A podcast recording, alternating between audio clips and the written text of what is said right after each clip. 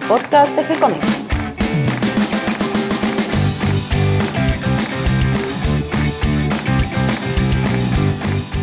Muy bienvenidos a un nuevo episodio de G-Comics, el podcast donde hablamos de todas las técnicas necesarias para realizar un cómic, cómo dibujar un manga y todo el conocimiento requerido para dibujar esa historieta que tenemos en la cabeza. Nuestra intención es colaborar con todos aquellos que estén interesados en avanzar en su formación como dibujante de cómics. Mi nombre es Catalina García y en el día de hoy voy a estar haciendo la introducción y el cierre de este programa. Gonzalo está de viaje, se fue de viaje por trabajo y hoy no va a poder estar en la introducción porque va a estar hablando con Mario Borkin sobre el dibujante Robin Cousin. Antes de ir al, al, podcast, les quiero comentar unas novedades que tenemos en el sitio web.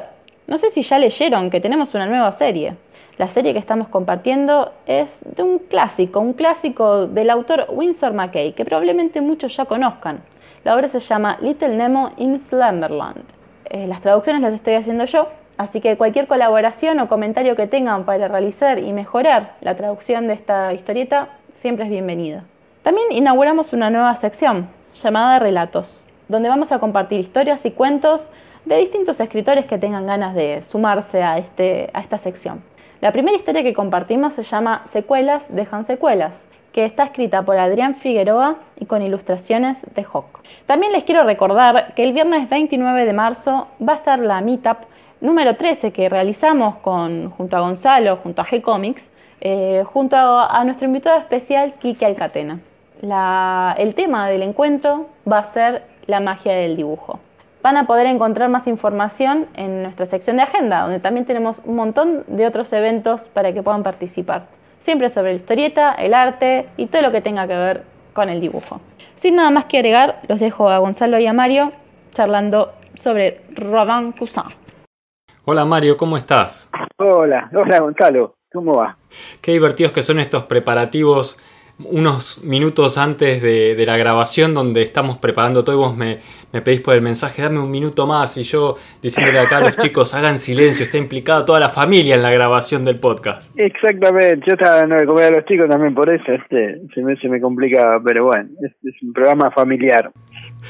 Y hoy traes un tema muy lindo eh, porque no vamos a continuar eh, escarbando en la historia de la BD, sino que nos traes un tema de actualidad, de la nueva generación de dibujantes. Sí, tal cual, o sea, venimos hablando de, de la BD clásica y la historia, y, el otro día me encontré con, en realidad, hemos mencionado algunas otras BD ahí en el medio, no hablamos nunca de, de la BD actual, y la verdad que me encontré con algo que vale la pena conocer y, y mirar, no es la, la BD, digamos, lo que sería el, el mainstream, ¿no? Del, eh, los más conocidos, sino más bien que está como en, la cosa medio más under, a pesar de que under no en el sentido de del cómics underground americano, sino en, eh, en, temas más comprometidos, más filosóficos, más este, ecológicos. No es la editorial más conocida de, de la BD, entonces, este, pero la verdad que este autor eh, que, vi me parece que vale la pena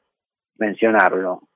Este, Así que bueno, hoy eh, traje para hablar un, por ahí no es muy conocido, se llama Robin Cousin. Es un autor joven de la BD porque nació en 1984, ¿no? Justo que año emblemático. Así que tiene relativamente pocos años para, por lo menos para nosotros, ¿no? Andar por los treinta y pico es este eh, es poco.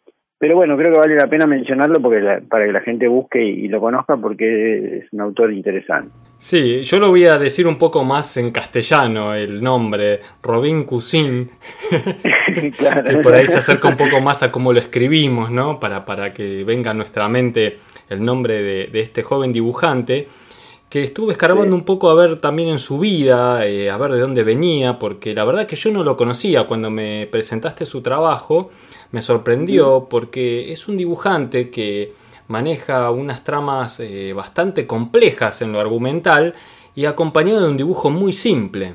Sí, eh, básicamente, bueno, él eh, es francés, es, un hijo de Angoulême, básicamente porque él estudió en, en digamos, eh, historieta en Angoulême, a pesar de que empezó haciendo también diseño y, y de, eh, ¿cómo se llama?, diseño de interiores, eh, muy polifacético, Robin o Robán, eh, muy interesante, muy interesante, realmente creo que, vale la pena mencionarlo. Él entra en el terreno, él tiene por ahora dos libros publicados, el primero se llama Le Chercheur Fantôme o el, investigador fantasma, que es en colores, y el segundo es eh, Le Profil de Jean Melville, que es, eh, es, es raro porque en realidad es en blanco y negro, pero tiene muchas cosas en color por un tratamiento específico. Y lo podemos más o menos encasillar en, lo que sería ciencia ficción, con la salvedad de que la ciencia de que él habla es prácticamente ya está, o sea, no, no tiene mucho de futurista, sino de la ciencia que, que ya están con, nosotros. Y él hace un planteo bastante filosófico, ¿no? O sea, el impacto que, que, esta cosa científica tiene en el ser humano. Eh, muy interesante, un tipo con mucha cabeza. Es cierto lo que vos decís, el dibujo es extremadamente sencillo y muy sintético. Eh, no sé si viste el de Phantom el primero, a mí me hace acordar a los hombrecitos de Lego. Sí, sí, tiene algo de, de 3D en su dibujo. Claro. Por lo cual me hizo dudar de si no lo haría directamente en la computadora. Después lo vi trabajando en un video y trabaja mm, en la parte de dibujo a la manera tradicional. Hace un dibujo a lápiz y lo pasa con marcadores, con estilógrafos. Eh, a tinta y después recién escanea y empieza a hacer el trabajo de color o de grisados y letreado en la computadora. Sí, exacto. Pero por otro lado, eh, en este primero es cierto que tiene un diseño, bueno, la trama tiene mucho que ver con la ciencia, digamos, y es muy interesante porque es como que los superhéroes en este, en este, en esta BD son todos científicos, científicos normales, no tienen superpoderes, pero es como una especie de, de fundación, se llama como una especie de, de centro científico aislado donde hay investigadores de todo tipo, ¿no? Matemáticos, físicos, este, filósofos. Y, y, es muy interesante porque en realidad es casi un thriller. A mí me hace acordar mucho a Hitchcock, como cuenta él, ¿viste? Porque realmente, aun con el dibujo simple y sencillo, es muy sugestivo y se crean climas de tensión que no sabes bien qué va a pasar. Y el diseño del, del lugar y de todo es cierto que hace acordar mucho a, a la cosa de diseño por computadora, ¿no? Estás hablando de su libro El investigador fantasma. El investigador fantasma. Que es un libro a color con un dibujo lineal muy simple que por momentos también da la sensación de silencio ese dibujo. Sí, totalmente. Sí, sí, sí. De hecho, tiene bastante poco texto, pero está muy bien. ¿Te acuerdas que nosotros hablábamos en general de, la idea original de la BD que surge con Topfer? Y realmente creo que este es un ejemplo espectacular porque el texto está impecablemente acompañando las imágenes, no sobra, viste que una de las cosas más fatigantes, por así decirlo, fatigoso, no sé cómo se dice, de, de, de, los cómics es cuando el texto sobre, sobrepasa, abunda, viste, te, te traba la lectura. Y en general eh, hay poco texto y el texto está muy bien. La verdad que cuenta muy bien. Cuenta con muchos dibujos, o sea, tiene un, tiempo relativamente lento, pero pero muy sugestivo, muy bueno. A mí realmente me pareció impresionante. O sea, creo que, que de los así de los exponentes de la nueva BD, eh, que si bien no, no, es de los de los más conocidos, es un tipo que va, a dar mucho que hablar. Eh, escuché una entrevista, no sé si la viste, donde le preguntan por qué usa el dibujo tan sencillo. Sí, vos sabés que tengo dificultades para entender el francés, así que ah, eh, lo adivino un poco lo que dice y lo mismo me pasó con las páginas que pude leer del investigador fantasma, que claro, al estar en francés este, alcanzo a discernir un poquito de qué trata y, qué hablan, pero cuando tengo que entender el significado exacto, ahí se me escapa Mario, ahí recurro a, a tu conocimiento.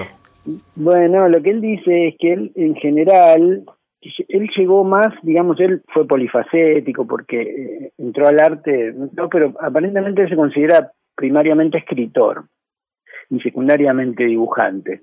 Entonces él como que dibuja en función del texto y como dice, yo no dibujo tan bien, eh, trata de dibujar lo más sencillo posible, ¿no? Un poco también lo, lo que hacía Hergé, ¿no? De simplificar eh, para contar, porque lo importante acá es la trama y la historia, y, el dibujo aún sencillo es, extremadamente expresivo y útil. Eh, lo que también demuestra que no, no hay que ser un súper artista, digamos, o dibujar súper eh, complicado para, para contar una muy buena historia. Creo que este también es un buen ejemplo de, de, nada, Santana a mí siempre me pareció eso, una, una excelente unión entre contar una historia y el dibujo sencillo si lo querés, pero muy muy efectivo. Claro, porque cuando hacemos historieta, lo principal es que estamos contando una historia, la estamos contando gráficamente, pero es eso, es contar una historia. A veces los dibujantes, por querer eh, lucirnos o mostrar este talento y habilidad, hacemos ilustraciones en vez de contar eh, cuadro a cuadro y centrarnos en la narración. Creo que el acierto de dejar un poco el preciosismo de lado y centrarse en el argumento a través de los dibujos, creo que es un acierto de, de Cousin. Sí, sí, sí, sí. Y creo que está exprofeso, o sea, no, no es que, que creo que lo buscó así y, y, la verdad que está muy bien, creo que, que es inmejorable, ¿no? O sea, eh, eh, acompaña mucho también el tipo de trama, o sea, eh, tal vez el segundo, que es el más largo, se llama el, perfil de Jean Melville, es una historia más. La primera es muy complicada en realidad porque porque él sabe bastante de ciencia por lo que veo y como todos los personajes son científicos hay un montón de lucubraciones científicas de cosas que existen, o sea teoremas, eh, pruebas de no sé qué de sistemas complejos eh, y y entonces no solo es difícil de leer el idioma, sino porque tenés que entender más o menos qué están hablando, para más o menos entender la trama. Es como si fuera un policial matemático, ¿viste? O sea, no es fácil, ¿no? No es una lectura así sencilla, pero es muy sugestiva y muy interesante. El otro tiene que ver más que nada con la, ¿viste? Los temas que hay, un divulgador, un tipo muy, muy inteligente, se llama Arari, el de Homo Deus o de Sapiens, que escribe el libro, porque es un poco también, eh, digamos, como la informática o los sistemas este, inteligentes y, digamos, eh, todos estos sistemas de realidad aumentada empiezan a impactar sobre, sobre el cerebro humano, ¿no? Como medio hackean eh, la conciencia de uno. Y esto habla específicamente sobre uno, ¿viste los Google Glasses, los, los anteojos que había sacado Google, que proyectaban las imágenes directamente en el teléfono, en el, anteojo, entonces vos veías la realidad a través de esos lentes y es la realidad aumentada. Y es una, es toda una historia policial acerca de, bueno, de toda esta especie de, de alguna manera, conspiración para, para controlar la mente de la gente. Pero está muy bien llevada y realmente creo que vale la pena. Me parece que yo nunca leí algo así, me parece muy novedoso muy, muy inteligente y muy bien llevado, es muy talentoso. Finalmente, para cerrar, Mario, y vamos a dejar eh, imágenes y algún texto de referencia y los links para que puedan conocer a este joven autor, a Robin Cousin. Cousin. Eh, vos me lo pronunciarás bien, Mario, ¿cómo se dice? eh, Robin Cousin. Bien, para que lo puedan conocer.